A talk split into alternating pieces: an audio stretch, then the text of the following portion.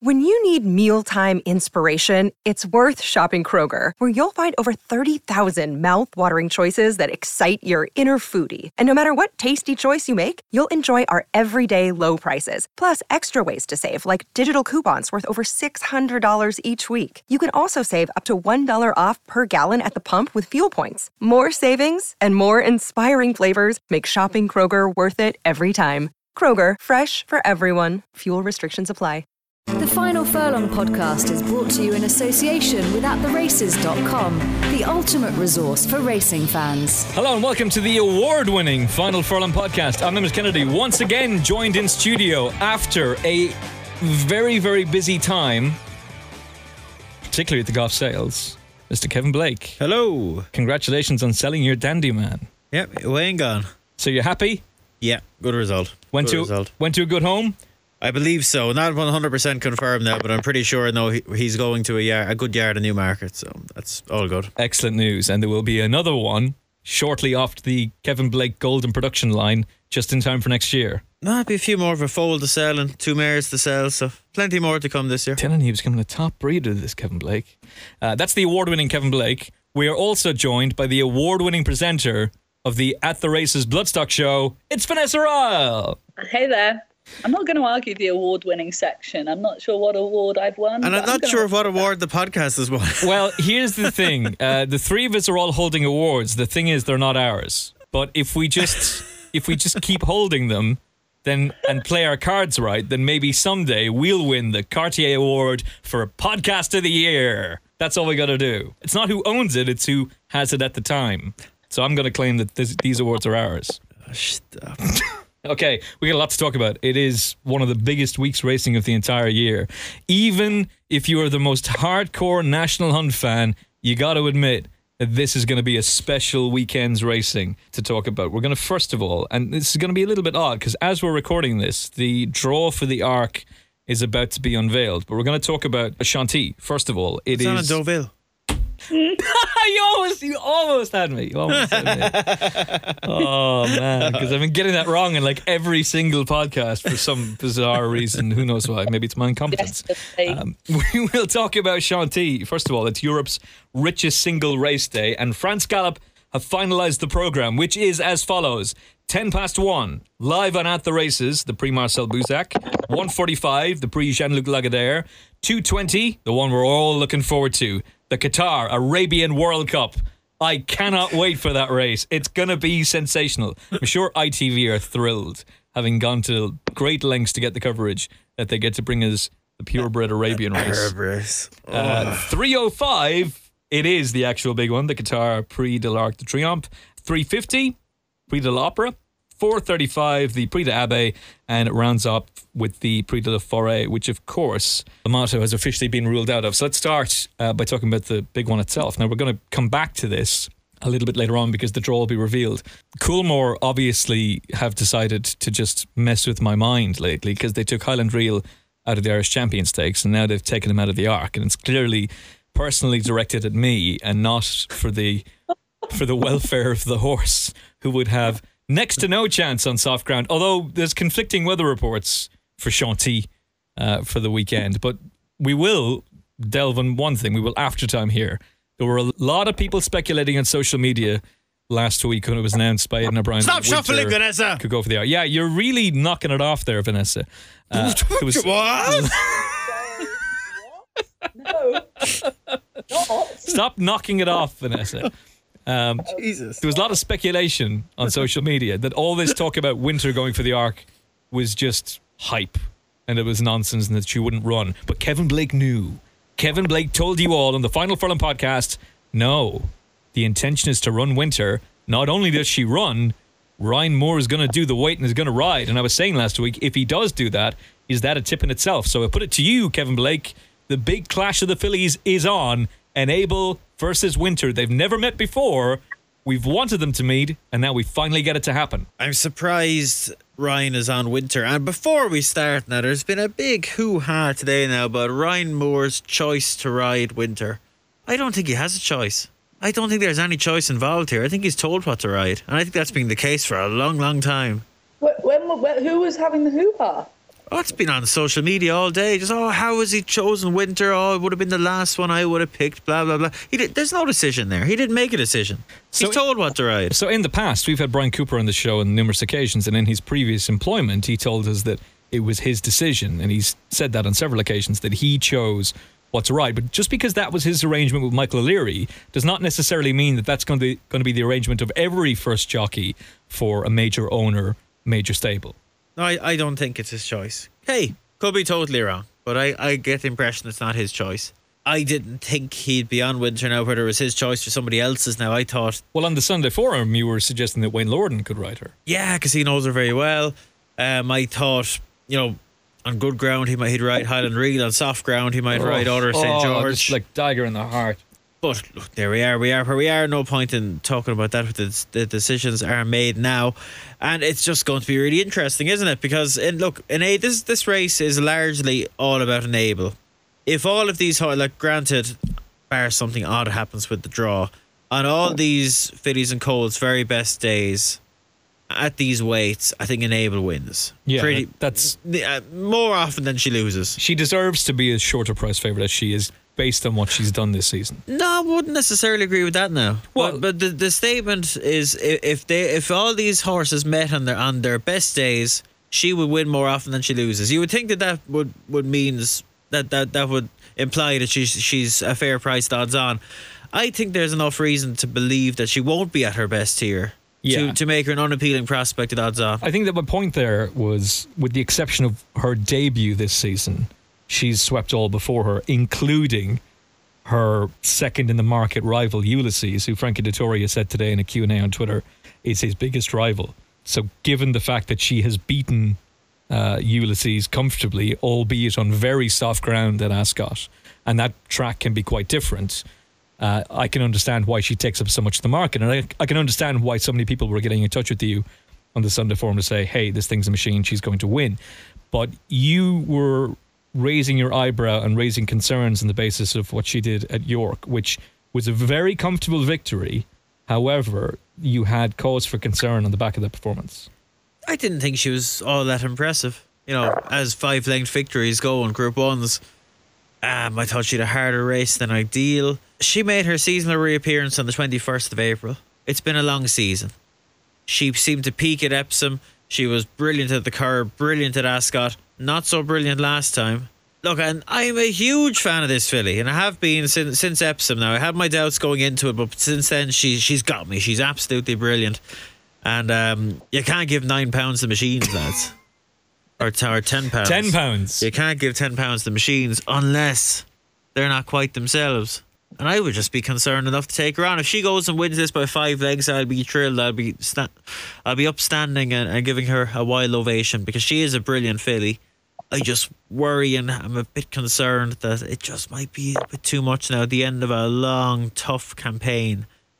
We Uh, also and do. at, the price as well. You know, it's, it's, an, it's an easy enough decision for me now to look for so, something as an alternative against her. there are a number of horses who had a, a hard time of it at Goodwood, and Winter had looked an absolute machine prior to lining up at Leopardstown last time out. Um, but she in herself is a cautionary tale. I mean, we still think the world of her and still think she's a really top class racehorse, but she was ultimately beaten last time out. And it just goes to show you that these horses are not machines. They can't perform to their absolute pitch perfect tone each and every time. And so when you look at her at that price, for all that she has been fantastic this season, she is definitely John Gosden's stable star. The idea of her and Frankie and Gosden, I mean, Gosden's one of the most likable trainers in the business. Frankie is so charismatic. The horse herself has been brilliant. There's a lot to like about her, but she's even money odds on. So, in that regard, while you might want to be with her and you might want to back her as a listener of this podcast for us, well, for me anyway, she's easy to move past. Yeah, look, I'll, I'll find try and find try and find something against her, and uh, as an each way alternative. And if look, if she goes and smashes him up and I finish second, then not, I'm not that upset. Yeah, because I think you would take a see the stars view to it. You'd be happy enough to just watch. A Zarkava was probably a, a better example. If we get to see something special, that's worth almost more as racing fans. Yeah, absolutely. And the draw is going to be important. I'm really looking forward to seeing the Eight draw. minutes as we record to the draw, by the way. Really looking forward to seeing it because it'll either make Frankie's job tricky, or it'll make it it'll make it a bit easier. If he, if if she's drawn low, I'm sure she'll go forward, sit handy, and the lower drawn he is, the easier that will be because we all remember Frankie's ride on Golden Horn mm. in the Arc, mm. where he wanted to sit handy but was drawn very wide, and Frankie had loads of praise for that ride. I thought it was a bit over the top myself because. At the end of the day, once you shoot forward from a wide draw, you're totally at the mercy of the decisions of those on your inside as to what kind of a spot you get. So it's not really Frankie's actions that, that worked out so well for him on the day. It was the fact that it just panned out well for him inside him. And that would be the case again here if, if, if he's drawn 16, 17, 18 and he wants to. And I can only imagine he will want to shoot forward no matter where he's drawn because she stays well and she likes to sit handy. Isn't there talk of her hold, them holding her up this time? Ah, good luck, load of rubbish. Won't happen. Typical pre Group One mind games. Couldn't couldn't see that happening. All right, Vanessa Ryle has been chomping at the bit to get into the action. Vanessa, your thoughts on Enable? No, I just wanted to ask Kevin before my thoughts come into my mind. Um,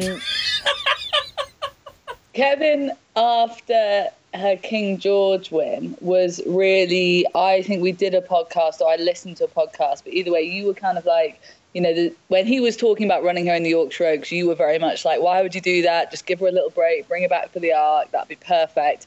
Then she went and ran in the Oaks and won by five. Da, da, da. What I'm going to ask you is, if she hadn't, I know it's a hypothetical question, but I still find it interesting. If she hadn't have run in the Yorkshire Oaks and was coming here off the back of her King George win, would you be more positive on her? Oh yeah, absolutely, hundred percent, Okay, cool. hundred percent.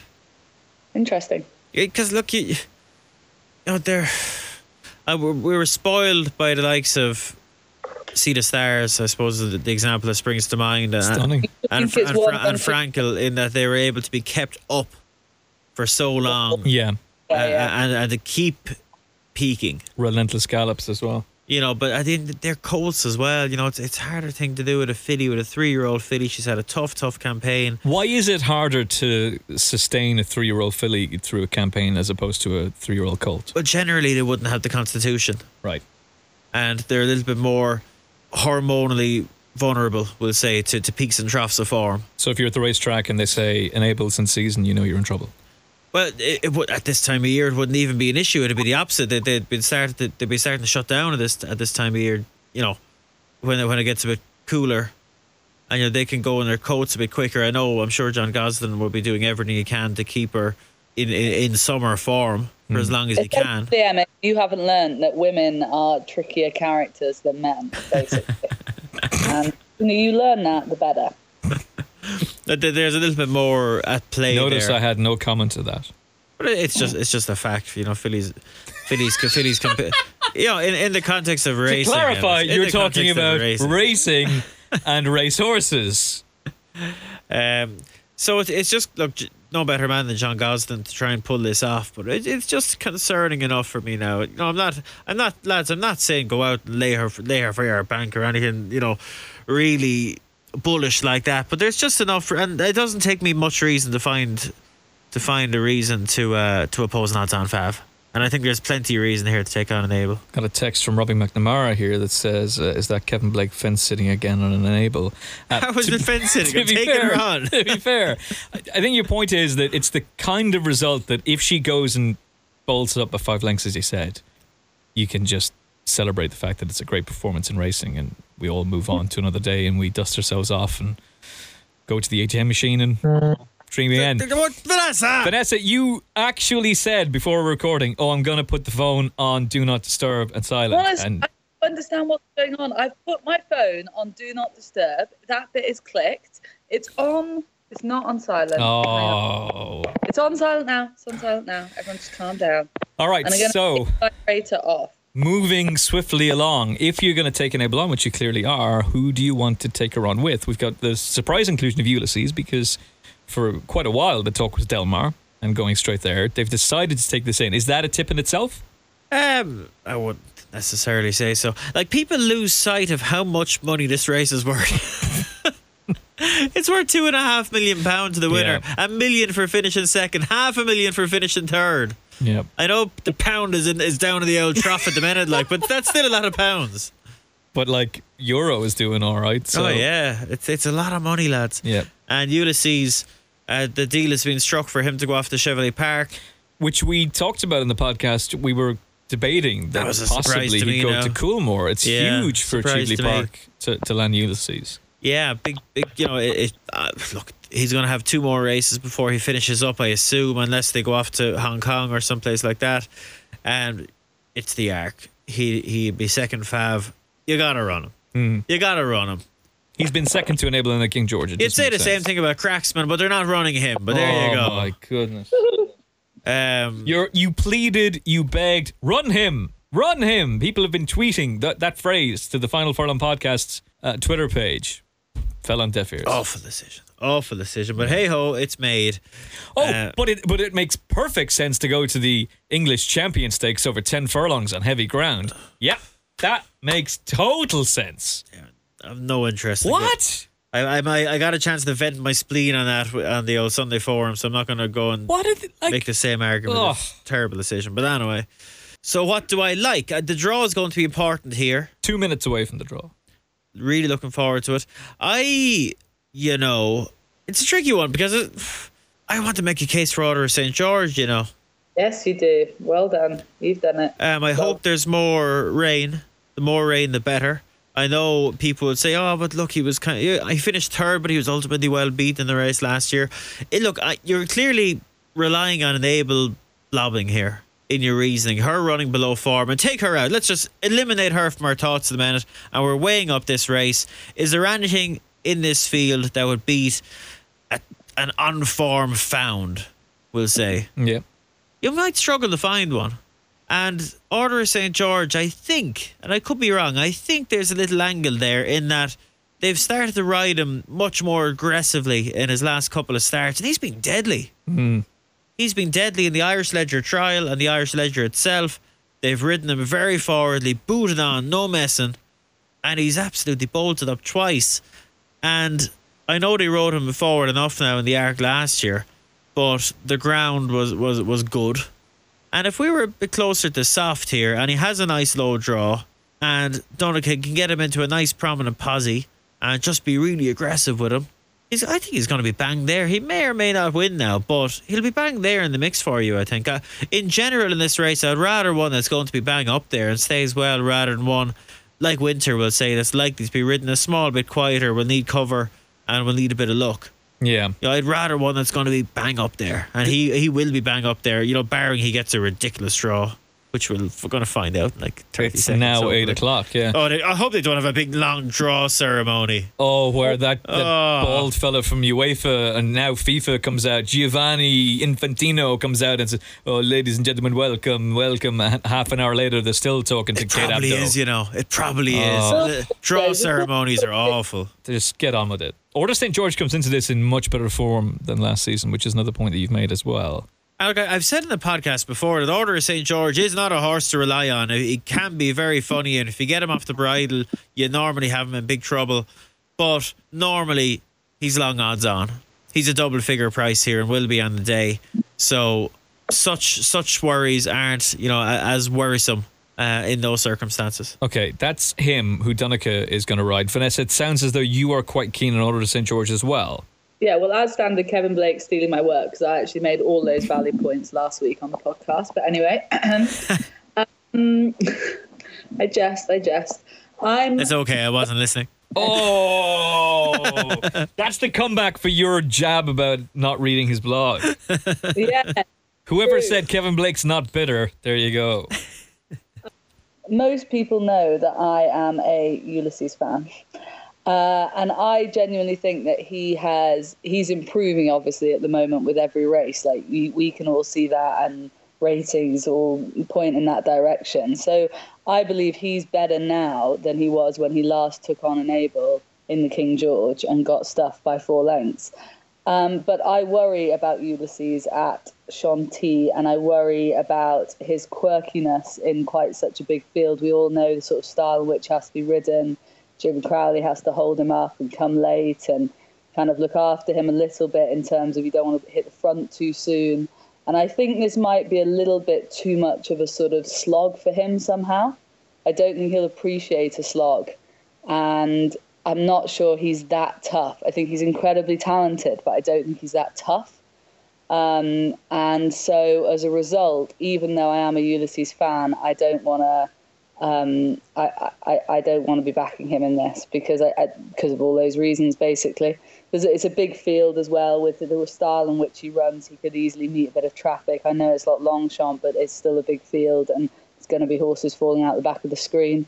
Um, so that is a concern. And when I went through, I stared at the race card for a good long while and I just kept coming back to Order of St George for all the points that, on, on a serious note, that Kevin has made, and for the fact, the big angle that he's just such an odd horse that I know he can throw in an absolute stinker of a run, but I also know that he can show real flashes of brilliance from time to time, and it, it just feels like he's on a real go, going sort of mood at the moment. Like his last few runs have just been so good and I, you know, he's, he's not that ground dependent, but the soft ground is going to help him, which it looks like we get.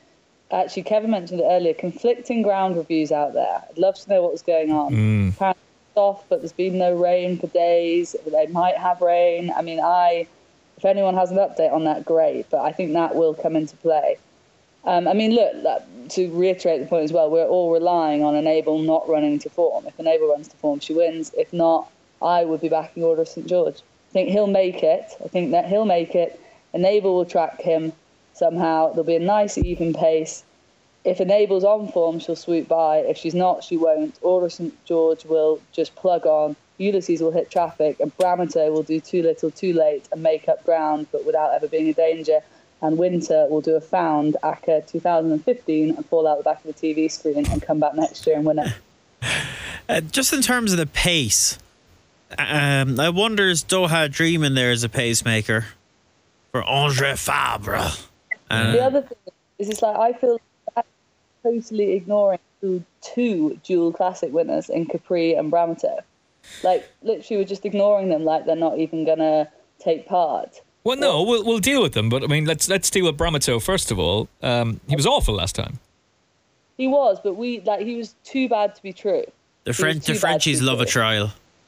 Yeah, What? The Frenchies love a trial. They do- They're, they're not upset if one gets beaten in a trial. that's true. And he did blow it at the start, and he could improve for stepping up and If you trip. that off, he's coming here off the back of two classic wins in France, one at the track. Hmm. That, you know, like that's a lot. He's two from two at the track. And another dual classic winner, who Vanessa said some people are ignoring, although not a colleague of ours, Mike Ward from At the Races, who has this horse at an obscenely big price. So the best of luck to you, sir. Uh, is Capri, who's won the Irish Derby and the St. Leger. So goes the Scorpion route, having finished second in the Irish Derby, uh, won the Grand Prix de Paris and then the St. Leger. That didn't quite work out too well for him, though. Um, has there ever been a St. Leger winner of the Arc? If there has been, it's been a long time since since there was one. Oh, didn't Nijinsky just get beaten it after completing the Triple Crown? and wasn't right in the arc. Yeah. I think Lester was quite sour over that. I think it's historically, you know, It- it- obviously if you're running in the Leger, you know, it- Well, The- the- I'll the tell you now, according to the trends, anyway, if you've run in the St. Leger, first of all, you're worth nothing at stud, as Vanessa Ryle would tell you, knowing all about the stallions. Um, so, you know, once you enter the gate for that, you can kiss your flat racing uh, goodbye. You're going to be a national hunt stallion, and that's that. And second of all, um, terrible trial. Terrible, terrible, terrible trial for the Arc. Uh, forget them, lads. Not even the mighty Camelot could do it. and he had Frankie Dettori on board, who has been all right's favourite this week, lad. So, listen, the trends couldn't be clear. yeah, what what Norville said. But uh, Where did he come from? It's been so long since he's been on the show. He's back because I'm back. Oh, that's probably it, actually, yeah. So the ARC bookings for Aidan O'Brien are as follows. We know that Ryan Moore's going to ride Winter. The big surprise, and the one that gave the three of us the biggest eyebrow raise, was Wayne Lordan's on Capri. Given Seamie Heffernan's association with that horse, I'm quite surprised. He's going to ride Idaho instead. Pat Smullen comes in for the ride on Seventh Heaven, who, if it was good ground, you'd like the chances of. And Donnacha gets the ride Order of St. George. So, in terms of jockey bookings, this will have messed with a lot of people's heads because it hasn't gone the way many of us like. If if we had had a conversation Sunday night this is not the way. Well, first of all, I would have thought Highland Reel would be in here, but second of all, we wouldn't have thought that that would be the bookings. No, God, the biggest surprise was Seamie not on Capri now, given that he's ridden them so much more than anyone else has ridden him. Um, that was a big surprise to me, but there you go. So, if they are told who to ride as opposed to deciding who to ride, do you deem that to be a negative? I don't know. No offense I to Wayne know. Lordan, just that Seamie's got such a a rapport with the horse. He's won a classic on him. Um, I, I honestly don't know. I don't want to read too much into it. We we have the information we have, and let's just go based on that. And look, Capri, he'll be ridden good and forward. He loves soft ground, and he stays very well. So again, he fits into the same mix with, uh, as Order of Saint George. I just suspect Order of Saint George is a better horse than him. Okay. Um, Agreed. Idaho is interesting, you know. He'll be a bananas price, but people will quickly forget that he was basically upsides Ulysses in the King George. He was. In a huge race that not day. dissimilar conditions, course, course and ground to what we'll be tackling in the Arc. Mm-hmm. Um, and he's a horse that we, we may not have seen the very best of. I know he's a bit of a quirk bag and everything else. He's he's a fuller brother to Highland Reel, but he's not quite as straightforward as Highland Reel. And his- also just not quite as good as Highland Reel. Probably not. But be fair to Highland Reel, he has got better as he's got older. Yeah, and we've seen big priced horses place in the arc before. That's one of the reasons that makes me think this is a nightmare race if you're considering an each way bet. Like if you're considering having the loot on Order of St. George each way, because based on last year's form, he can't be knocked out of the first three with a mallet because he's in better form now. Well, I put it to you, there are so many horses that have the chance of not only winning if Enable's not on form, but also placing. And you've also brought up another point, which is the pace of this race. We're going to have quite a pace, you would imagine, from Ballydoyle. Well, where, wh- which one? Doha Who? Dream. Who's going to do it from Ballydoyle? Well, Capri, you think is going to be forward. Order of St. George, you think But is going to be forward. What's going to make it? Like I, I think Well, Doha, all I think Doha yeah, Dream will go forward, and I think the, the, the second Japanese horse could go forward as Yeah, he did he last time. will, S- yeah. Satono He's a and bit of a, he's a bit of a nutter, isn't he? He could well that they could be. But again the draw is going to be so key here.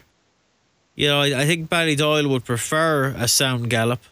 Um they may one of theirs could well do it if required but it, there's no real out and out natural front runner there is there? Not and there's no there's no like all of them have a bit of a chance. I know a couple of them are big prices but I would consider all of them as having certainly a place chance. Seventh Heaven was awful the last day, but badly yeah I, needed w- that I run. wouldn't worry about that you know, if the ground was good, and she, you know, she probably wouldn't be the price she is if the ground was good, but she'd probably be my selection, you know, if the ground was good at, a, at a wild price. Really?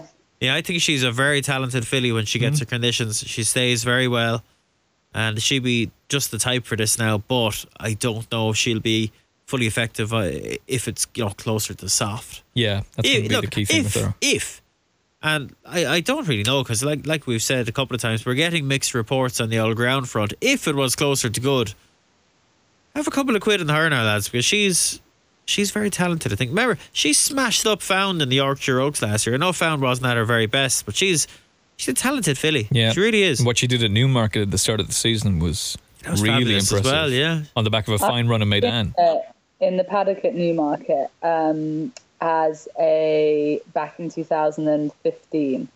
And I couldn't believe, like, I'd never seen a racehorse that was like more like a whippet in my life. Like, she is so racy, and she just looked like an out and out athlete. And I've been a bit disappointed with her in recent times, I must say. I just don't know if she just, don't know. Yeah, I think she That- she blows a bit hot and cold, but when she's when she's in tip top form, she's top class. She's an order of St. George. When she gets it right, when it all falls her way, she's really good. Um, So who's there again? Sorry, I've never been through this. Uh, she- Pat uh, Smullen. Pat Smullen takes the ride in Seventh Heaven. Great. I Um, mean, Thoughts on the Okay. French horses, Cloth of Stars, and Christophe Soumillon is talking up Zarak today. Yeah, the French have a bad crop of of middle distance horses, in Yeah. my opinion. Um, they've been struggling to defend their borders at the likes of Deauville and what have you all season, Mm. and uh, I think they could be in trouble here. German That horse. that sounds very sweeping, but I stand over. it. Yeah. the German horse is interesting if it's soft. Um, do you want to have a go at pronouncing that? Dishingus? We're gonna go Dishing Secret? Dishingus. Dishingus Secret. Yeah, based on that run last time, um, clearly improving. Will relish soft ground if it is that way and will stay very well. So again, a horse that's probably not going to be um, a million miles from the pace will stay really well and will handle soft ground. So again, look, I know he's probably well found in the market now. The type of price he is now is probably reflective. But again, like you say, it's just going to be very competitive and. A lot of this, I, I, I can't emphasize enough how important the draw is going to be because if Enable is below herself, you know, the run of the race is going to be so important because Yeah. I don't think outside of Enable, I don't think there's anything talent enough here to win in spite of a poor run through. I think it might just be whichever horse gets the most the, the, the most efficient run in the day and handles prevailing conditions the, the, best, you know? Um, Satono Diamond, there was rumors coming from Shanti that this horse was sparkling on the gallops, catching pigeons on the gallops. Not today, apparently. Christophe Lemaire is fairly, fairly um, walking in with these shrugged shoulders. I would but- love to see the Japanese win this race. They seem to be very downbeat Yeah. in comparison to what the, the you know the They're never- the positivity that often emanates from that camp. They're never bullish, but they're they're positive, and Yeah, they're not no. this time around. Okay, so let's. But it's one of those years. This could be a what's the name of that filly that won the Arc that everyone forgets? Uh, Oh. Salima, Solemia. It could be one of those years if Enable doesn't do. It. Yeah, I do the wouldn't be surprised. Well, that's Well, why I wouldn't rule out something like seventh heaven. Imagine if Idaho won the arc. You know, you know, softish ground could happen. I'm just going to put out there, I'd be very, very disappointed if it was one of those years. Oh, of Like, course, this yeah. has genuinely got me excited for this weekend. Like, it is such a top Yeah. class race. I'm properly looking forward to it. And I know, you know, they win on the day and the vessels on the day, whatever. If one of these sort of like 66 to 1 shots, 50 to 1 silver wave wins it, Jesus Christ alive, just put me down. Honestly, I can get a fair sniff of anticlimax off this race now. Putting you on blast, Pascal Bary. Vanessa Ryle's coming for you. And can't wait for an interview with you on the Bloodstock Show on After Eight. Please say. I mean, I am really like cutting my ties with good connections. Oh, yeah. Yeah, well, John podcast. Gosden won't take your phone calls anymore. John Gosden has stopped inviting me around for dinner, which is somewhat disappointing. Sally, your mother can still go, but you're you're off the guest list apparently. yeah, Um, exactly. let me put forward the case to you because we've we've kind of been talking about this for so long because we were hoping that the French would be on time, that they would be punctual, and that have the draw done. Surprise, surprise, they're Well, not. uh, This is just unexpected. We we did not plan for this because who would think the French would be late? it was an awful shock to me anyway. I mean, I thought that they would be, you know, punctual, right on time, have everything. No, they're currently 19 minutes late with the draw. The ceremony itself hasn't even begun from what Imagine we the, can s- tell. imagine the scene: Kate Abdo on the stage. glasses of wine, cheese. Special guest Claude Duval there to make the draw. General sweeping statements just being made Ah. left, right. First of all, man, I congratulate you all on a fantastic ceremony. I I have pre-ordered Claude's book, and, I, and I will and I will give I will give it a plug. I, I believe it's out any day now. and it's called. Um, I honestly completely forget. You got a lot of people to buy Harry Findlay's book last week. Um, yeah, yeah, I Harry, you, you can send me. You can send me commission. Fifty eight, and I'm still on it now. Um, bear with me. How to board the gravy train and keep it rolling. I By I, I, I pre-ordered it just because I think I got the I got the the vibe from the English press room that a lot of them are just themselves. that, that, that, that, that, This is, an absolute that, jock. that is going to tell a lot of stories. Let me tell you right now that I absolutely hated working with. what a You know, as bu- as books tend to be, you know, a bit of an anticlimax in that regard. But I, I'll give it a read. that jumped up thought he knew more than me, but I showed him with my scoop on David O'Mara. Uh, here we go. It's called Moments in the Sun. yeah. No, it gets better. It, ge- it gets better. It gets better. It, it- contain yourself. We're only halfway there. We're only halfway there. Contain yourself. Okay? Moments in the Sun, colon, Tales from the Punter's Pal. My God. yes! Wow.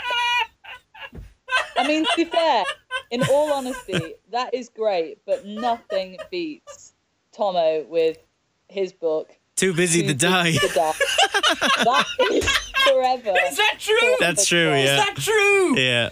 He called All his there, big fella. Too Die.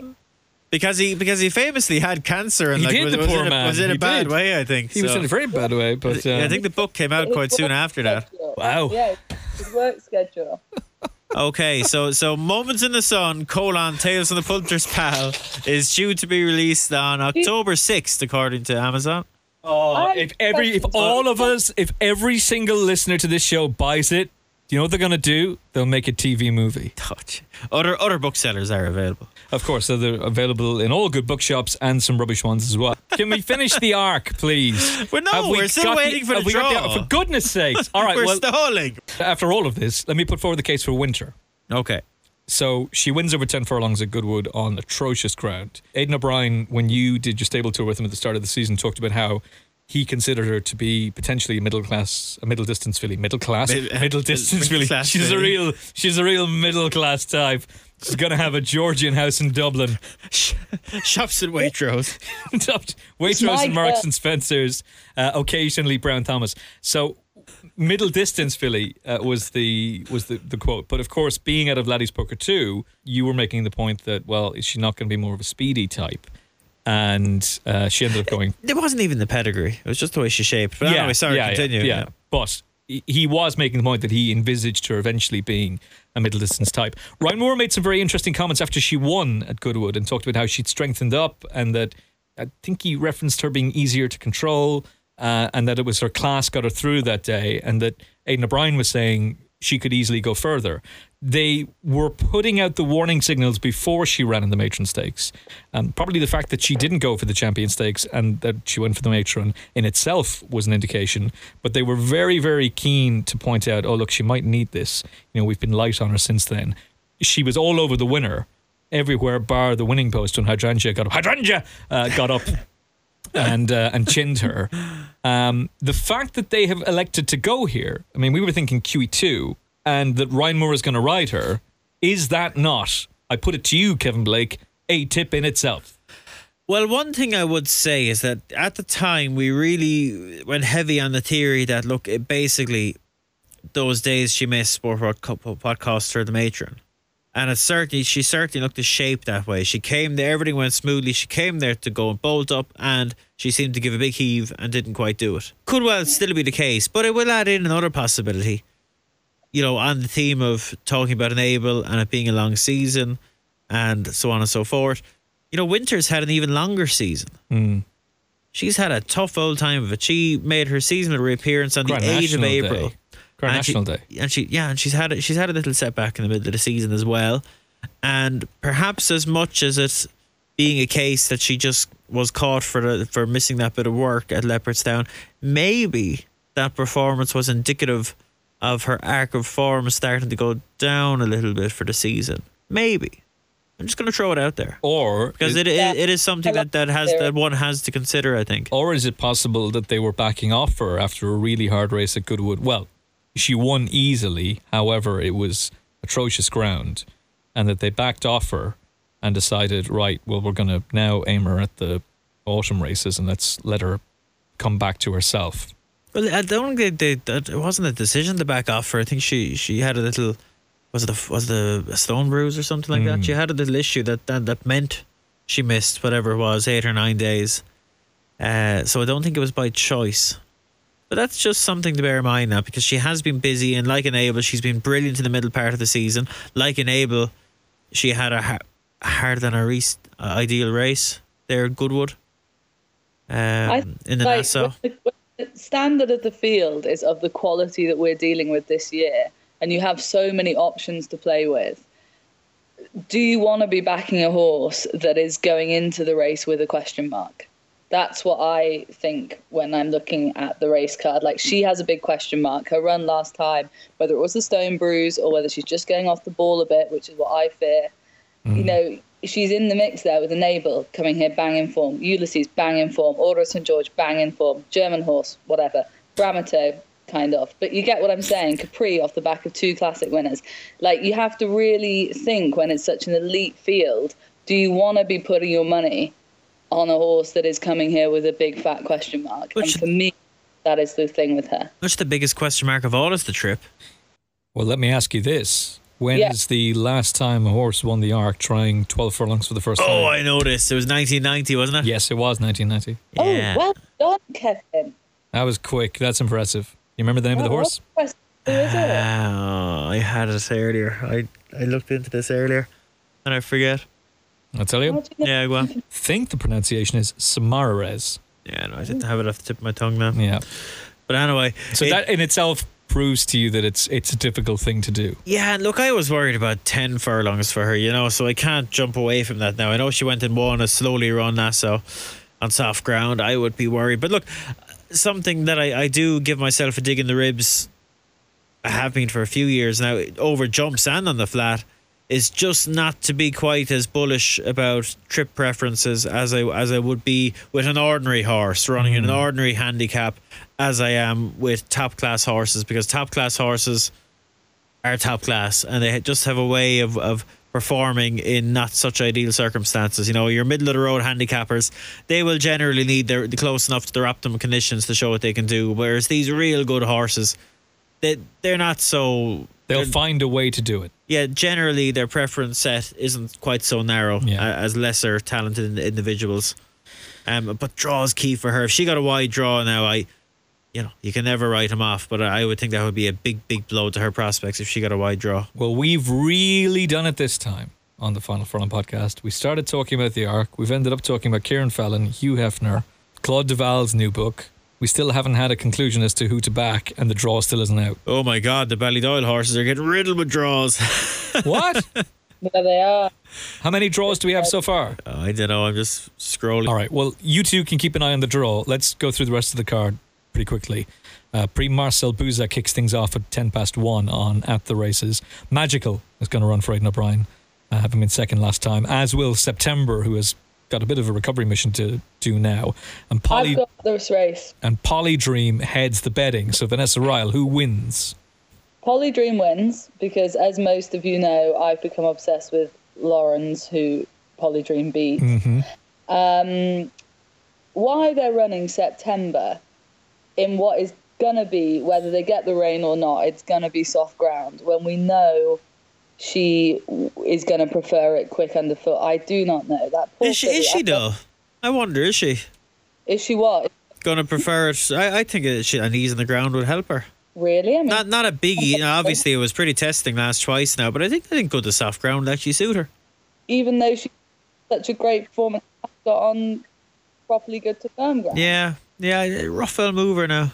Like, I, I think a little, I think a little ease will Okay, help her. you Would know more about that than me, but I wondered if they might take her to the breed. I thought she might be a Breeders' Cup juvenile fillies turf sort of horse. Good maybe, maybe she could, yeah. Yeah, good maybe shout. she could. Anyway, I was disappointed to see her there, but for me, Polydream, she's the favourite. It's boring, but she looks a real weapon. She's with all the right connections, and she was thrown in a Group Three on her second start, of which she won. She's just got everything going on, and that race has already thrown out, I think, five winners, four winners maybe, at, at least four, potentially five, including Impressive Laurens and a few others. And for me, there's no getting away from her in this race. Okay, so the daughter of Oasis Dream and the gold gold uh, colours um, for Vanessa Ryle, Polydream. Kev? Polydream was very impressive last time I saw Very. that. Very impressive, very likable. and ease in the ground won't be a problem, but an ease in the ground won't be a problem for Magical either. And she's a good filly too, and she'll bring that Moyglare form in and, and give us a representation of it uh, over in France, which would be really interesting just to weigh up the crop. Um, she's had a tough, she had a tough enough race last time. Now, to be fair, um, being short headed by Happily. But it's just interesting here that Magical is likely to line up here And happily is going to go for the Prix Jean Luc Lagardère. take on the boys. That's Yeah. very interesting. What does that say? I, I know I don't really want to go down the road of, of trying to read into what they're thinking, but it's just interesting that they're doing it. It's not typical at all. Well, they're going to get the weight allowance. She'll carry 8 stone 10. Does this, mean, does, does this mean then that they think happily is better than magical? Or not? It doesn't not work like that. Well, I would have I, thought think- so. I, I suspect it means they don't think there's much between them, and they may as well have a have a shot at two races Yeah. rather than And they've got Clemmie to go at Newmarket. yeah. Doesn't say a whole lot for their Colts. Mm. They don't have something to go for this, and they've got a good history in it. Good point. Well made. Yeah, It's slightly surprising they're not throwing something a bit bigger at it. So you're going to go for Magical, I will. and Vanessa's going to go with Polydream. The second race and At the Races is at 145 at Chanty, Prix Jean Luc Lagardère, happily, taking on Masar. Charlie Appleby's horse, is short, very, very short in the betting. Uh, Godolphin of a second representative in Mythical Magic. Um, Kev, you can lead us off this time. Frankel's son Rostropovich is going to be in there, surely to make the pace for Happily. Ooh. Ooh. Or is he going to run on merit?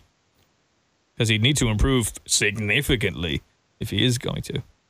He's probably going to make the run, I suppose. Yeah. Hmm. Yeah. So this idea, then, this suggestion, this this thing of running happily in a race that they've got a very good record in, the Grand Criterium, as it's mostly known as, but the Prix Jean Luc Lagardère now.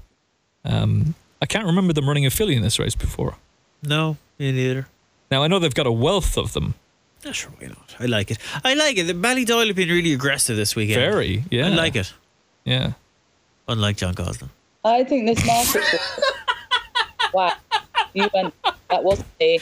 Not my view. Oh wow, Love me, John Gosden. Kevin Blake putting John Gosden on blast.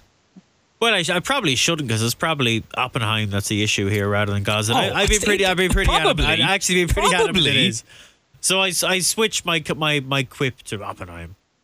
Um, Nice. Are you with happily? Almost by default, Masar was good last time, but probably with happily. Yeah. Vanessa. I mean, I just think it's weird that is quite so short in the betting. He's a Group Three winner versus a Group One winner, and happily, I know against her own sex, but still, she's a Group One winner. And she gets Um, weight from him. She's great. You know, he's rated 108. She's rated 112. Like, I know it's not what it's all about, but I was when I just like you did there, which I think was your reaction too. When I looked at the betting for this, I was like, "What? Hang on a minute, really?" Yeah, I'm surprised. I just thought it was bizarre, and also we've not seen Masar on anything near soft. And the one time he was declared to run on, I think it was good to soft. Admittedly, it was his first run, but they he was a non-runner. Um, I mean, I don't know if that was actually because of the ground. I think it was soft. Either way, I just that was at York, and I was just surprised. I was surprised that he was quite so short, and I'd rather be with a consistent, good Group One winner in happily getting the allowance than I would be with him, who I just was shocked at his price. I didn't didn't like that at all. I know he was impressive that day, but I didn't I didn't don't think he was that impressive, and definitely not worth being that price. Yeah, I too will weigh in with happily. Uh, who Donnacha O'Brien got the right on at the last minute after Clemmie was taken out Yeah. in the Moyglare um, and was impressive there. Right, the race straight after the Arc. There's not even a point in talking about the Arab race. Just well done to the sponsors for getting it scheduled where it is. So the 350, the Prix de l'Opera, which many people thought Winter would run in. Rhododendron runs in. Um, last time out, she made her comeback after bleeding on her last appearance in France. She was second in the 1,000 guineas, second in the Oaks. Um, she was pulled up in the French Oaks. And then in the end, she was only beaten four and a quarter lengths behind Hydrangea uh, in the Matron Stakes. And they clearly, I mean, whatever about Winter needing that race, they were very adamant that she really needed that run. Um, this is probably her ideal trip of 10 furlongs. But you are taking it on trust that she's now back to form, Kevin Blake. I thought it was a lovely comeback Okay. In the matron. Um, eye catching, very likable. Certainly with a view to the next day. And here we are at the next day. Hmm. Um, based on what she was doing earlier on in the season. And you- you'd have to fancy your chances, wouldn't you? Yeah, I think so.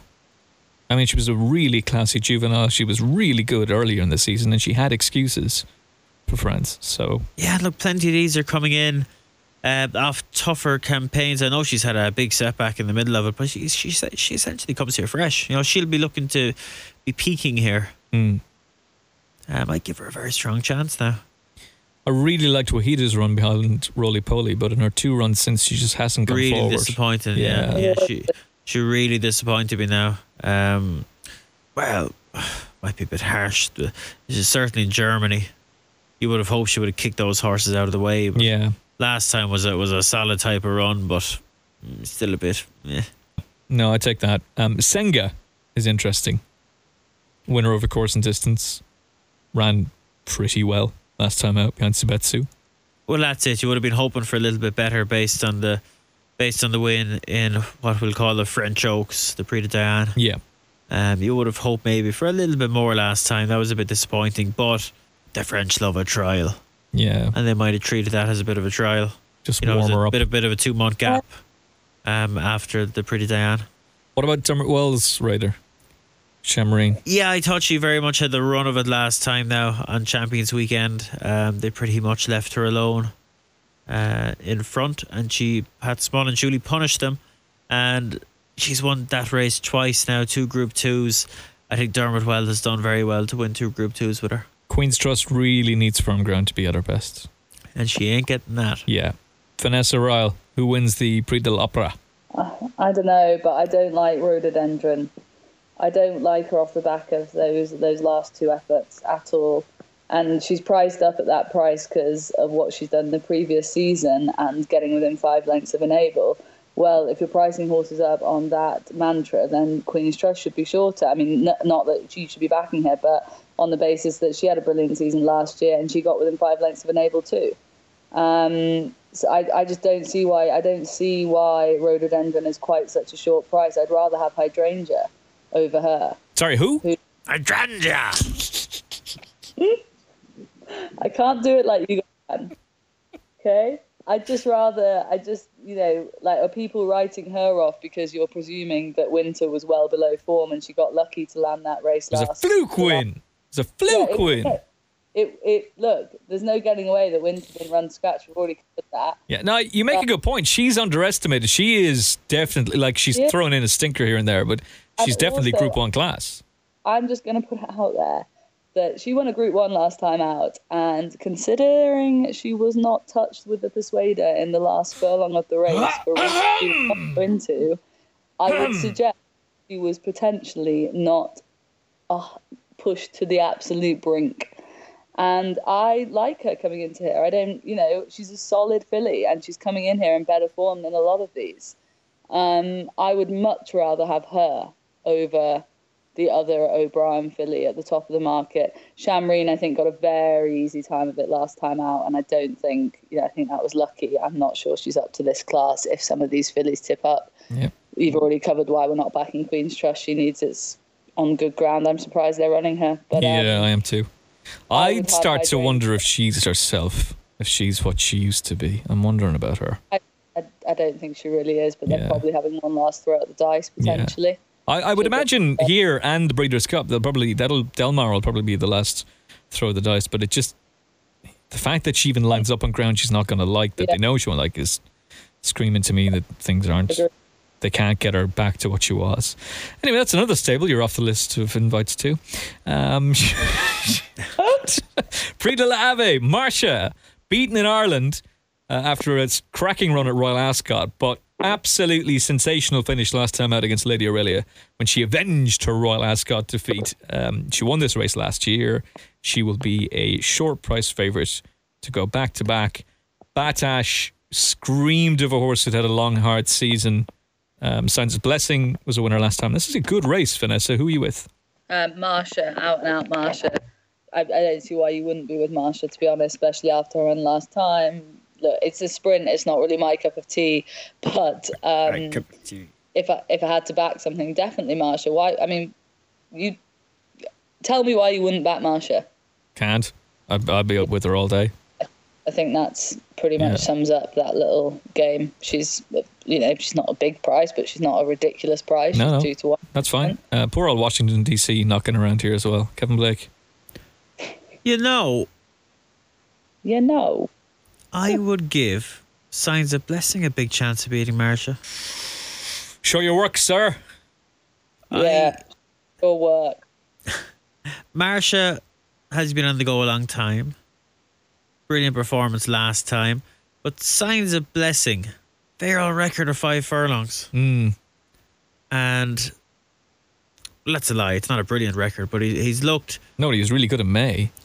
That was a brilliant performance. Thrashed Ascot, you can throw it out because I think there, there was a genuine excuse there. With there was a bit of didn't have an ideal preparation, we'll call it. Mm. Uh, things went wrong for them over there. Run behind Brando was decent. And that was over seven for went well, nearly way seven. too hard that Yeah. day. Way too hard. Not Stéphane Pasquier's finest moment. um, I was getting a little bit revved up on the on the outside that day by Intelligence Cross, but um, But right way- back on track last way time too out. hard. Right back on track last time. Um, bit of ease in the ground will be no problem at all, and might just be closer to peak than Marsha. okay. if she's at her very best, she'll be tough to beat. But end of a long enough season, as she made her reappearance in early May. I know she hasn't been over raced, but Didn't the legend Sir Mark intimate that this was actually the target when she beat Lady Aurelia? And that they were pleasantly surprised. I think there might have been talk day. about that. Yeah, Yeah. yeah. Just wondering if, like, I completely take your point, but thing about Marsha is that that price that was available is gone now. Everyone's cupped on. She's gone 15 to 8, 7 to 4. You know, she's short now. Yeah, no, I, I would take my chance with Signs of Blessing. I think there's a, I think there's a big, big one in him over five. Okay. He's about a 5 to 1 shot. And the horse that you love, Kevin Blake, to round off the arc card uh, in the Prix de la Forêt, Aclaim. We did us all a favour last time out. Uh, is back from a not me. I didn't back him because I'm stupid, but uh, you did, and uh, he was impressive. And this is the point: seven furlongs. He doesn't have to take on Limato. Whether that would even matter or not, kind of here nor there. Limato doesn't seem to, to be the horse he once was, but he certainly doesn't like this ground. Aclaim should be all right on it, and this is his optimum trip. The problem is he's a horse who's just a hostage to how things unfold. A little bit, yeah. He tends to need to be covered up and just needs a little bit of luck and doesn't always get it. He's had more fortune in his last two starts at long last and has run two big, big races, finishing second to Brando and then uh, go and get the job done at Doncaster last time. I'd be hopeful he gets the job done here. Is Brando going to run? I think so. Yeah. He's big price. It'd be interesting now. But, you know, last time, obviously, shocker. Yeah. Shocker. But, you know, it's way too bad to be true. You can possibly chuck that out. And he's beat Aclaim the time before over the, the six and a half uh, in strange enough circumstances. In that, as we mentioned in our in, when talking about signs of blessing, they went way too hard, and Yeah. that really suited Brando, and that has suited the claim too. Um, he's a horse that's going to be ridden with, with almost certainly, you know, exaggerated waiting tactics, so he'll need plenty of luck himself.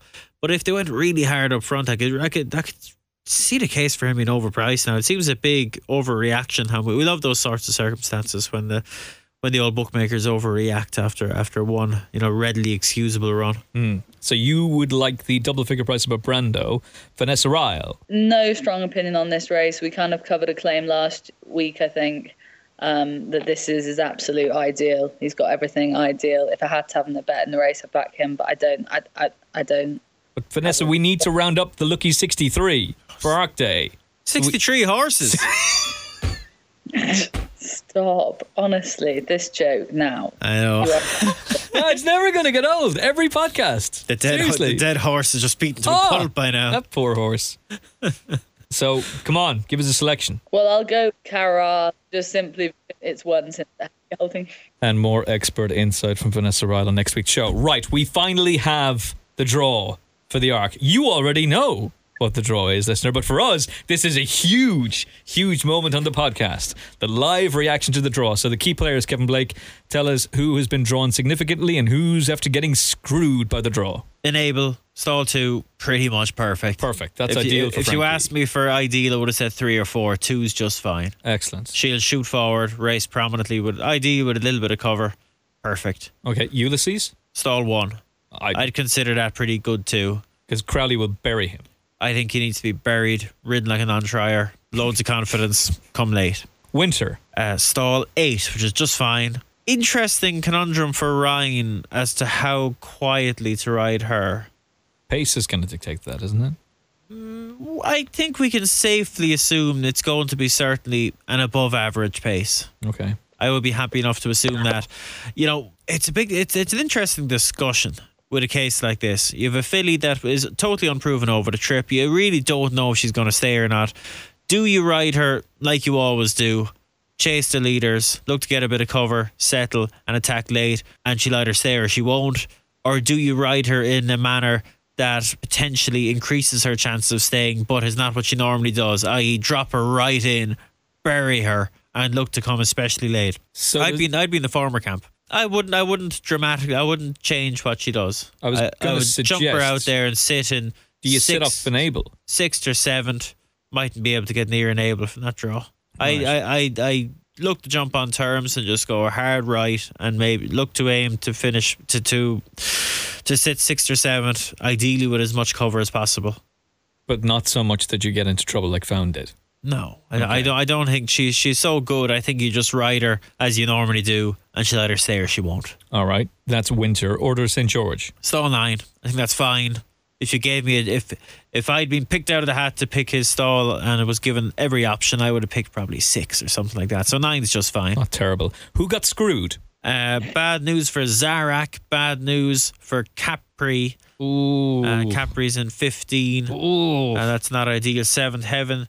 17. oh, She'll good be- luck, Pat Smullen. She'll be dropped in from there. Uh, Zarak, 18, going to have to be dropped in from there. And that's pretty much the, the heights of the bad news stories, I think. Okay, we know now the draw. You have your opinions, both of you, that you want to take on Enable. As much as we all respect her and would be delighted to see her go and win the race because she'd be some story for racing as well. If she manages to go having won an Oaks, an Irish Oaks, a King George, a Yorkshire Oaks, the prestigious Yorkshire Oaks, and then goes and wins an Arc as well. That would be stunning. It will be one of this. one of the great campaigns by a three year old filly.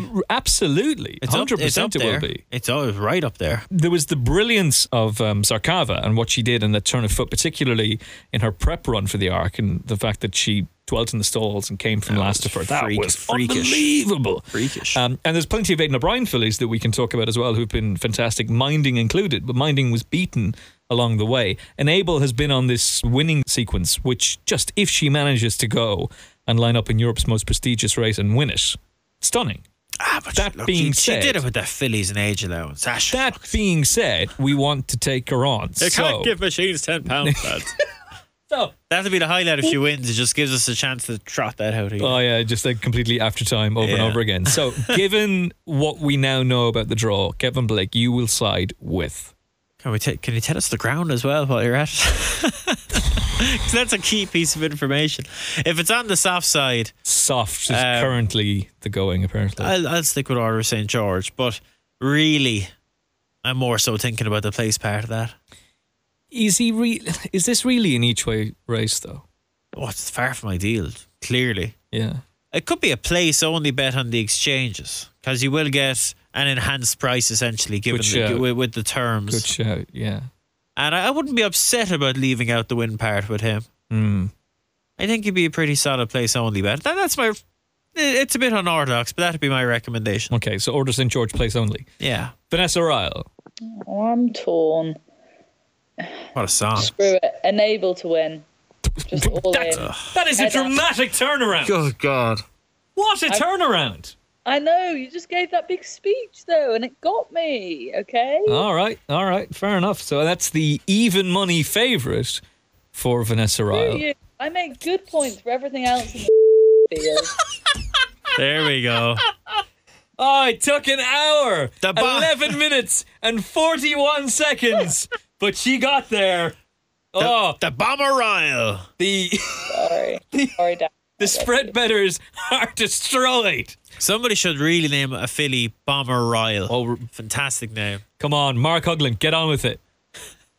Name one of your horses the Bomber Ryle. Seriously. Uh, right, that's the arc. Uh, we got to talk about Claude. We, we got to talk about Claude. Claude. Um, succinct. We- We don't know the meaning of the word. That's not our modus operandi. Let's go to Newmarket, shall we? We're Oh, all God. we're all going to be there. No, we're not. Uh, one I fifty. will. The I'm going J- hunting in the morning and then racing in the afternoon, and that is a perfect Saturday for me, lads and lasses. and I'm if very you were ever in No, any it's, doubt, It's, it's fake hunting. if you were ever in any doubt Yeah, about how posh Vanessa Ryle is, there you have it. Hunting in the morning, basically horseback riding in the morning, and then off to Racing's HQ for the flat, because obviously it's Cheltenham really, uh, off to Newmarket for a day at the races. Fake Yeah. hunting. It's Nelson. fake and I'd like to say we always hunt within the law. Is it, is it is it a drag hunt? What, what do you actually do nowadays over there? We have a runner, A runner? What is that? as in you know, like a runner with a scent that goes off. Oh the yeah, mark, yeah, yeah. So yeah, yeah, yeah. And then Shall, you shall we crack on with the Juddmonte Royal Lodge Stakes, Group 2? Terrible. 150 on ITV4. Nelson runs here. So Green is grass on debut. He's won his last two, beating Christopher Robin, an incredibly frustrating horse. And then last time I'm out, uh, cracking ride from Donnacha O'Brien, who's ridden him on his last three occasions to beat Kew Gardens. Um, Ryan Moore will be on board. He's already a very short price favourite. Kevin Blake. Will he get the job done? Oh, it'll take a good one to beat him.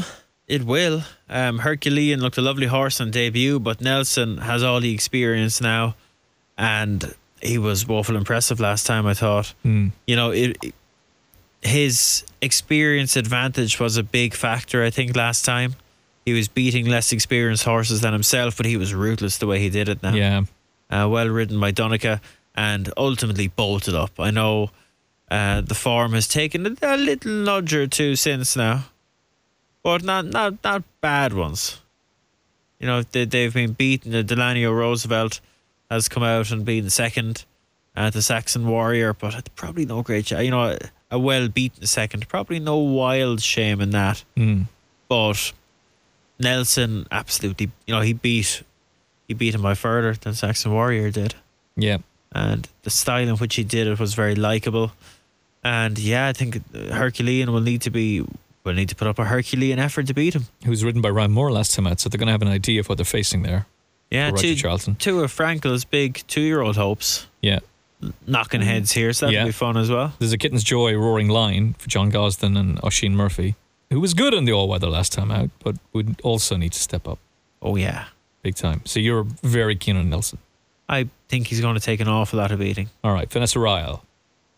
Yeah, I I would have Nelson as well, to be honest. All right. Overall. I think Roaring Lion probably is a nice horse, but um, he had his little prep run there on the uh, on the all weather, which is fine. But I would say that potentially he's not up to the standard of these two Frankels.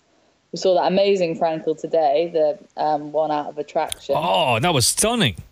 Very good. Cost a fortune as well. 1.6 million. Yeah. Hmm.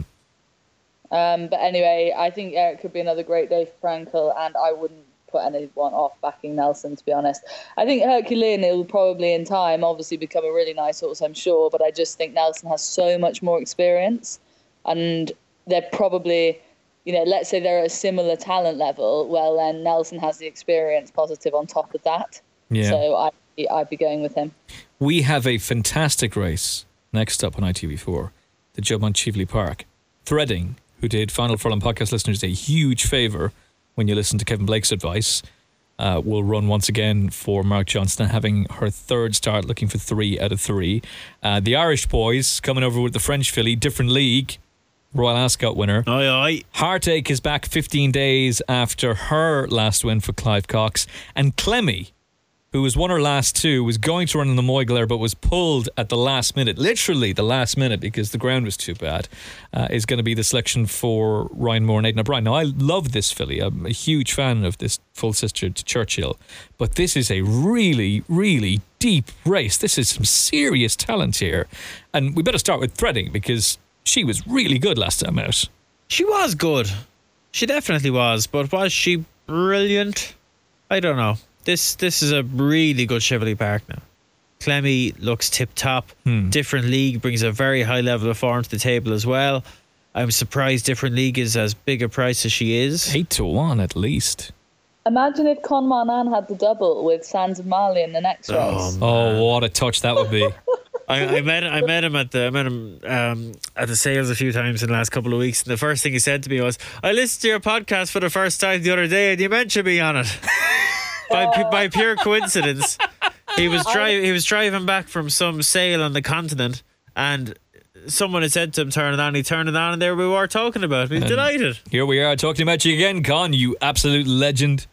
delighted. So he was. And he- Kevin, and he you said could. to He's me got a strong chat. ever in a bad mood, talk to him Oh, he's- because cheer you up in a matter of seconds. Legend. I met him at Deauville, and you were spot on. I left smiling away, thinking the world was a great place. He's Oh, stop, definitely the, positivity just just flows freely exudes from from him. him. It really does. He's definitely got a strong chance in the middle park, but let's deal with different league Threading, Heartache and Clemmie. Like I think they're the four to focus on. Yeah, different league ran a slightly funny type of race last time. I, I suspect she's better than she showed. Um, tactically, I don't think the race went the way they would have liked with her. It was a it was an unusual type of race tactically. I suspect they'll be good and forward with her here. You know, I think she's not that far away from wanting to step up to seven, and I'd say they'll be good and forward with her here, and and put it up to Clemmie as best they can. Um, you know, Clemmie's ready for seven as well. If Mm. if if if you ask me, Yeah, well, we've made the point about Kush Kyra being the other another Galileo Yeah, it's, an, it's an unusual thing for Galileo's to be doing what she's doing over six. Yeah, and, and they were going to step her up to seven, obviously, last time out, but they've decided to, to stick with this. Yeah. Um, Is this simply a case of placing? They're going to take the other two to France, and they've decided, well, Clemmie's classy enough. We know she can win over six furlongs. Let's go there. yeah, well, it would give certain, like you say, the way they've the way they've placed them would give you encouragement to think that's what they're that's what they're thinking. They probably as well, like they probably think they'll get the best ground. Like you know, obviously they can't. They would have had to make this decision a few, you know days ago, and they were probably thinking at the time, right? Our our best chance of a decent surface is at Newmarket with Clemmie because it, it never gets all that bad at Newmarket, no matter how much rain they have, Yeah. unless they're very unlucky. Um, I'd say maybe that's what decided it, as much as the trip and everything else. Heartache's good. Yeah, this is just a deep field. This is a deep field. If those three or four fillies run up to themselves, We're in for a cracker Oof. if they do. proper. I like race. fact with Heartache, I think they're really making hay whilst the sun shines with her. Like she's just a real small, racy two year old. And I'm not saying that she's not going to train on. I'm sure she potentially will do. But I think they know that now is the time to harvest with her. And I love that. So they're just going again. They're upping her in trip and in class. But they're real confident. Clive Cox was on ATR today and not like bullish. She'd never be a bullish character. But I was taken with her last time. I think she's got lots of grit, determination, heart. Six furlongs is going to suit her.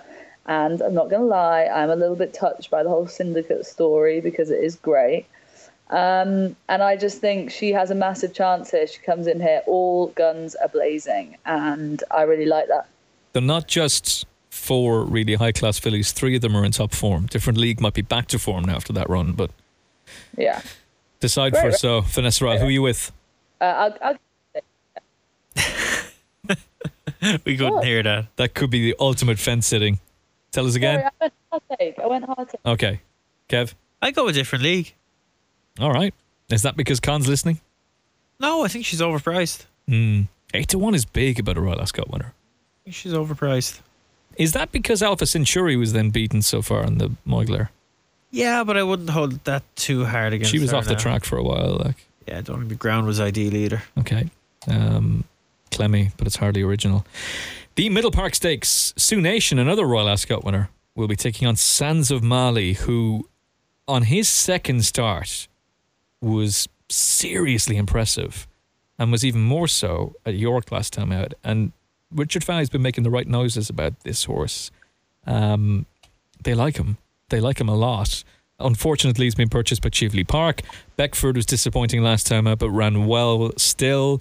Uh, we've got Rajasinghe, the Royal Ascot Coventry winner, and of course another Royal Ascot winner in Sioux Nation, the Scat Daddy horse for Ryan Moore and Aidan O'Brien. Uh, another fascinating race. Yeah, and I don't really have a clue here. It's, it's really, really competitive. I don't have a strong opinion. One I'd give a little mention to now that'll probably be really under the radar and be a big, big price is Hey Jonesy. Will be a will be a, Oh will be oh my a big, big God. prize. This horse was so unlucky last time out at York, drawn on the wrong side. It's it certainly seemed that way. oh, he was it was sick. and he smashed up everything in his side and was beaten by two in the far side. Two good horses on the far side. Well, he was smashed up in the betting as well. yeah, yeah. No, I, I, I, I would give him a sneaky chance. Oh, we're getting like twenty to one about him. yeah, I give him a sneaky chance. I think he's, I think he's pretty talented. Oh, I'm all over him for sure. I mean, I I like Sands of Mali a lot, but oh, hey Jones, he was so unlucky that day. Yeah, no, I get it. this is a big step up in class. That was a valuable sales race Yeah. last time. Was, but I, I would consider now last time kind of a listed race standard. Mm. Um, And he could have stepped up from there as well. yeah, If he was drawn on the other side, he'd have won. You'd certainly like to hope so. He's going to be bang up there. He's a he's a fast horse. He's a proper six furlong horse. Whereas some of these might well be looking to go seven sooner rather than later. Would Sioux Nation look to step up right now? Do you think? Ah, I think he's very fast. No, I wouldn't worry about the trip for him now. I think he's a, he's a Commonwealth Cup horse in the making. Okay. Um, our old friend Declaration of Peace is in there as well. Ooh, ooh. Uh, hey Jonesy for me, certainly. Yeah, I think it's not a bullish shout, but I think he's interesting. Yeah, no, I'd be with you on that. Vanessa Ryle, the Juddmonte Middle Park Stakes. Um, I'll go for unfortunately, please. Um, Karl Burke absolutely flying. As Yeah. you can tell, like that form line of unfortunately Havana Grey and then the Heartache line. Um, and different league in behind and that kind of that bit of form in the morning I like. I was there that day actually, and um, he did it really well in the end. And I just really like the Society Rocks. I really like this horse. Six furlongs, knows how to do it. He's a Group One winner. The only what the only other Group One winner is Sioux Nation. Would it be? I think that might be a lie actually. But um, I just think he's nine to two currently, and he's gonna light the ground. Six furlongs is perfect. He's with a trainer who's just all aboard the two-year-olds, and yeah, unfortunately for me, please. I will stick with uh, your good friend Karl Burke, who has a son of Firebreak running in the big race of the day. I used to love that horse. He used to win the Godolphin Mile every year Firebreak. at Nad Al Sheba. What a horse he was. Not many Firebreak fans around the place. Um, to quote Donald Trump, "You're fired." Uh, is who I would go with. The Apprentice, by the way, is back. The actual proper Apprentice with with Sir Alan Sugar is back on the BBC next Wednesday. Um, You still watch that? series, link it. Oh, it's so good. It's the, on, it is the only reality TV show worth watching. I haven't watched it for years. Oh, it's class. Uh, Alan Sugar, you're fired. Uh, that's what I'll go with in the Cambridgeshire. But Vanessa Ryle, you've been studying all day. You've been going through the form. Why are you giggling at that? studying all day, going through the speed figures, going through the ratings. You've been on the phone to all the people that matter. You've got the insight. Who wins the Cambridgeshire? Eeny, meeny, miny. Do you know you are such a monkey because you know that I only surround myself with Group One and Group Two races because the rest is not worth looking at, and you know that, and you know that I don't care for this race, and you know that on a weekend where we have ten Group Ones, I'm not going to have looked at this. So don't be so mean now. Come on, I don't know what wins it. I don't even know what runs in it. but look, I can't be perfect, okay? And I'm two gin and tonics down. Just leave me alone.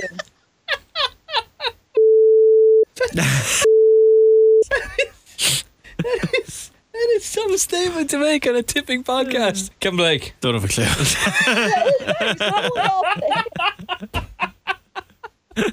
Right, sure. We're all just going to go with your fired, so let's go with that. Um, you're fired, lump on each way. Now, on the same day, a very important race meeting takes place. Gowran Park. Guys, I heard Jesse Harrington's day on ATL. Jezki's back, Forge Meadows back this weekend, and Woodland Opera. Mm. I mean, toot the horn, National Hunt Racing is back this weekend. It is. Uh, This is a really good meeting. I remember, I remember Kevin Blake on this day a few years ago. A very important horse for the final Furlong podcast team made his debut over fences, and he won. And he won in some style. It was a comfortable ride from Bryan Cooper, and it was a bullish Willie Mullins afterwards.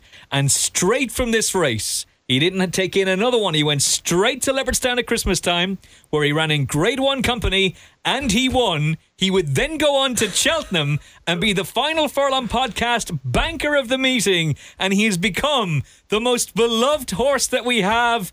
Unfortunately, he will not be in training this season, but this meeting will go down in folklore and history as a final furlong podcast great at Gowran Park. The mighty Don Poli won on this card a few years ago. And the beginner's chase. How did you not remember that, by the way? Nice. I didn't think you were going there. I never thought a horse like Don Poli would be ready at this time of year. Yeah, he run. He ran and won uh, the beginner's chase a few years ago, and I spy with my little eye. Uh, another final furlong podcast legend of a horse Ah, oh, entered Jesus. up I, in I this race. a few. Uh, the first a of, them, of 'em. the first of them being the name escapes me.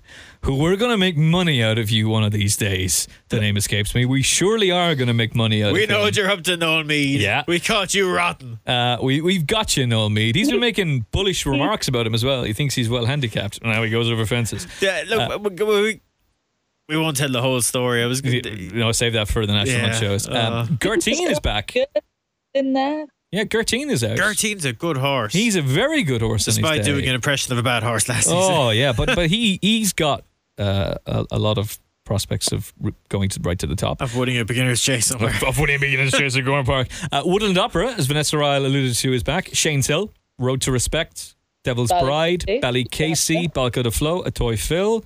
And in the maiden hurdle, um, we have got. I'm wondering, is this the race that Kevin Blake was talking about? No, it's not. Your horse, who you mentioned. Actually, I'm surprised he's not running in this race. So, your horse that you mentioned on the podcast just last week, in fact. This is in He's going to run in Tipperary. Sunday. Yeah. Uh, so well, on- he might not run with the ground the way it is. Okay, he's currently entered, um, and you were given this horse. The wow, I nearly did a double take there for a second. And let's first of all talk about the Istabraq hurdle on Arc Day.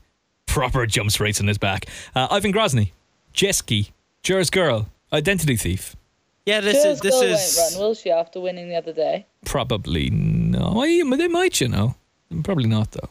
she was good the other day. I was Mm, very. nice to get back on track. You know, Yeah. just get a win, nice confident win.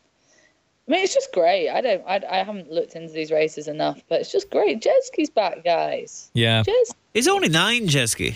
You forget that he's not ancient. Yeah, he's been on the see, go for he- so long. He was he was uh, f- he ran in the first uh, four year old bumper of the season back back in 1966 or whatever. I it remember was. him running in the champion bumper of Punchestown. Remember all those epic battles with Hurricane Fly? Oh, stop. Like he's our connection to Hurricane Fly still. Yeah. So it'd be- what's this unbeaten horse in the Hurricane Fly colours? Talk me through him. Uh, Quamaz. That's a decent Yeah. enough pronunciation. His Yeah. form doesn't stack up, does it? Uh, no, he's been tipping away at small tracks. Yeah. Basically. He's winning at odds on. Uh, three's on, four to six, nine to ten, one to four. But he could do all right. Yeah. He could do okay. He's been picking up some nice spots. He was a bit disappointed now at four to one on the other day. He won, but it was pretty workmanlike. it now. wasn't as you would have expected him to. Now, there are a couple of horses to talk about the run in the Grade 3 novice hurdle. The first of them being your horse that you were highlighting, Sayar, for Willie Mullins, who was so good against Big Ben. Now, we don't know if he'll get the chance to run, but it worth bears repeating how enthusiastic you are about this horse. Yeah, the ground would be a bit of a concern. I don't know if he'll want uh, soft to heavy ground. Um, but I thought he was really exciting at Kilbeggan. Mm-hmm. He, the style in which he did it, the, the injection of pace there uh, in between the last two flights, I thought it was thought it was lovely. The way he moves, he's, he's he doesn't really lift his knee. He doesn't move like a soft ground horse. But maybe Team Mullins will take this opportunity to test him out Yeah. and see does he go on it or not, so they know going forward. But if he turns up now, he'd be very hard to beat. Uh, Leslie Doan's in there as well for Jessica Harrington. Um, Houses of Parliament, it really didn't go his way so far. He did win last time out, but his he- he was- two I- runs. I, no, it didn't. It didn't go well for him in his first two runs, but I thought he was good at Galway. Mm-hmm. Um, things didn't really go to plan for him, and he still won. But he would need to step up, I think, to beat Sayar. yeah. Uh, you know, he he he was workmanlike on the day, and more would be needed. the Group 3, Coolmore Stud, to give it its proper pronunciation. Coolmore Stud, home of champions, Concord Stakes uh, on the flat, has some oof, all right runners, I suppose. Yeah, the the War Decree's in there. That's interesting. He's only had the two starts this season. I th- I reckon he's running at Dundalk tomorrow. Oh, Get in's back tomorrow, guys. of course it is. You know, winter is here when Get In's back. Oh, stop! It really is. The two boys. Uh, best of luck to them. I have so- I've been editing some of the footage for getting this winter. Honestly, genuinely thought I was gonna wet myself in the edit suite. I was laughing so much at one stage for something they pre-filmed in the summer. Honestly, it's gold. It's just gold. It's Okay. too good. Couldn't write it. Just put those two together and it's uh yeah it's legendary basically anything else of interest for the jumps fans kevin blake over the weekend Woodland Opera will be really interesting if she lines up in that old uh, novice chase there. A tip I'd say would be her likelier, her likelier when uh, good destination. very very good that performance at punchestown yeah, yeah, super promising. yeah And just tip is just going to be a great card. It always is. Like it's it is the premier uh, mixed card anywhere. Mm. And mixed cards are starting to become a thing of the past. They're, they've cut down on them again in the fixture list for 2018. did they fade out the sandown one in the uk Uh, end of season one I can't recall, but I, in Ireland, I think they're going to become largely a thing of the past. I think a lot of trainers and jockeys don't like them. because uh, you know they'll have to travel all the way to a meeting and they might only have three slash Lack of four opportunities for the jockeys. Yeah. Yeah, it, it's a, it's a better fit for trainers and jockeys. I think if you've you know full flat and full national hunt cards. Well, I, I take that point, and of course, jockeys were up in arms over the cancellation of air, and I take that point as well. But as a, I don't take that point. I don't either, and I agreed point. with you on, on the Sunday forum. But from a racing fan's perspective, I really like the mixed cards. I do as well. I think I think they're they're interesting. I think it's good for race goers, but uh, jockeys and trainers tend to be the ones that have the power Okay. in Irish racing, and if they don't like something, it tends to disappear. Well, if you can't get excited about flat racing for this weekend, then I don't really know what to say to you. And I hope we've done our best to try and, and build up the anticipation by talking about Claude Duval and a book in the middle of an arc preview while waiting for the arc draw to be finally made. World class stalling there. Oh, thanks, Kate Abdo, for finally getting to it. Who did do the arc draw in the end? I'm Who presuming knows? it's Kate because she's multilingual. Ah, some French fella. Yeah, probably. Anyway, that's that. We're done. Um, Kevin Blake, your best bet of a cracking weekend's racing is.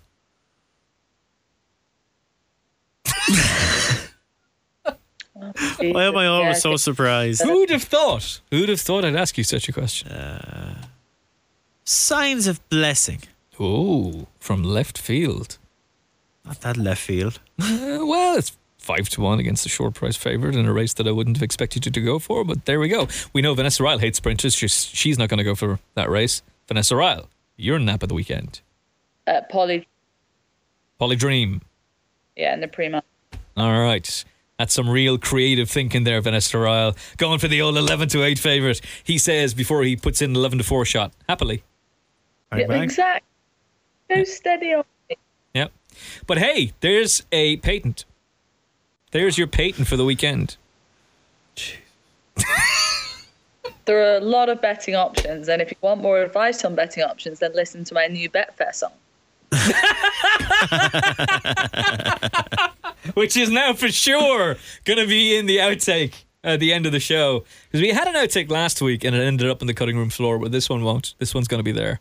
We're gonna we're gonna put this one in. Vanessa Ryle sings. This is a woman who was who went to an all boys school and was told to be to mime in the choir. But for you, our loyal listener, Vanessa Ryle will sing for you. Uh, next week, Kevin Blake, we will review an epic weekend's racing Aye, aye. on the Final Furlong podcast, and we edge ever closer to the return of the national hunt season. Oh, it's closing in now, lads. Ooh, the uh, the winter nights are only going to get warmer in the company of the Final Furlong podcast as we build up to the jumps campaign. Remember a few years ago, on this weekend, a few years ago, Road to Riches versus Sizing Europe. Oh yeah, Oh, classic race, that one. yeah. Um, didn't Sizing Europe just get up? He won, yeah. Yeah, he just got up in the- in the- fabulous horse race. Yeah. I- I still don't understand why they ran him in the. Um, JNY yeah, never made sense. Really didn't. Poor horse. Really But anyway. didn't. But anyway, that's that. We're done, folks. It's just I, I hope that the memories of national hunt racing and talking about that has got you excited for the jumps campaign. Um, but in all seriousness, this is a brilliant weekend's racing, and it is live on At the Races on Sunday. Um, with some fantastic Group One action, and some of these horses Vanessa Ryle will be talking about in the Bloodstock show in years to come. Aye, aye. Sure will be. Yeah. Yeah. So that's that. Uh, we're back next week. If you like the podcasts, we would really appreciate it if you press the subscribe button on Apple Podcast, and if you also Five star review, please. It's really easy. is that, is that it? I can't, I can't be asked to explain it all. There, there's, there's tutorial videos on YouTube if you're stuck, Yeah. but it, it is really easy. Just venture into the old review section there in the old podcast. app You you blah, might blah, have blah, blah, thought blah. up to now, ah, it's just like going to be a bit of effort. It's really not. It's it's not that difficult at all. It's quite simple. And we- unless you're. oh my god! And there's there's another. Uh, then I came into my head. Have you seen In Bruges? yes, I have. Yeah, Yeah, Colin Farrell's It's brilliant. character uh, throws out that line. it's brilliant. Top It's class. absolutely brilliant. Been to Bruges, great, great place. It's like a fairy tale. It's like it's like a fairy tale, As they say in the film. It's like a fairy Oh, tale Fairy tale. for the for those of you. what the hell was that accent? it's the, the, the geezer. Yeah, I know. It's uh, Fuck fairy tale. It's, it's Reese Evans, isn't it? Isn't it? Ralph Fiennes. Ralph. Fiennes. Reese Evans. What did I think of him? It's Ralph Fiennes, isn't it? Yeah, he's the he's the geezer. Yeah, he's the baddie. up the he's bell. the baddie in it. Up the belfry. It's like a fairy tale for those of you doing memes, quotes and quote Kevin Blake. Right, that's it. He wants to go off and watch that. We're so we're done. Kevin Blake, sign off. Good luck. Vanessa Ryle. Thanks, guys. It's been a pleasure. Look forward to your song, and we'll chat to you again next week. Thanks so much for listening. Hope you enjoyed it. We'll talk to you next time on Apple Podcasts, on At the Races, on SoundCloud, on all various different podcast app. Click the subscribe button. Kevin Blake is in stitches. Good night, good luck. Thanks for listening. Talk to you next week. Bye bye. Have you downloaded the free At the Races app yet? With easy to use race cards and form, expert daily tips, plus video replays and in app betting, it's the app that no racing fan's phone should be without. Available for free on your iPhone or Android mobile. Visit attheraces.com forward slash app for more details. I don't know if I should sing it. Do it. Go, go for it. I want to hear it now. You can't just say that and then not do it. Barbie Girl, equine version by Vanessa Ryle. Okay, you have to really remember the tune, yeah? Okay, Oh, how could you not? Okay. Are you ready? Yes. go for it. I can't. I can't. I can't. Ah, this I've got- isn't this isn't right. You're not allowed to do this and then just you can't build it up and then Come not do on. it. Do it. Okay. Sing it. So you're thinking of the tune, yeah? Yeah. Yeah. Are you ready? Yeah. Yeah. God. Okay. I can't. I'm really sorry. Jesus Christ, Ryan. You- Just do it. You're a television presenter. You literally present TV Mm-hmm. shows in front of millions of people. Mm, Do Come it. on, off you go. I'm a gang girl in a racing world. Life on Betfair. It's fantastic. You can back or lay or play it anyway. Imagination, gambling's your creation. Come on, Vinny, let's go racing.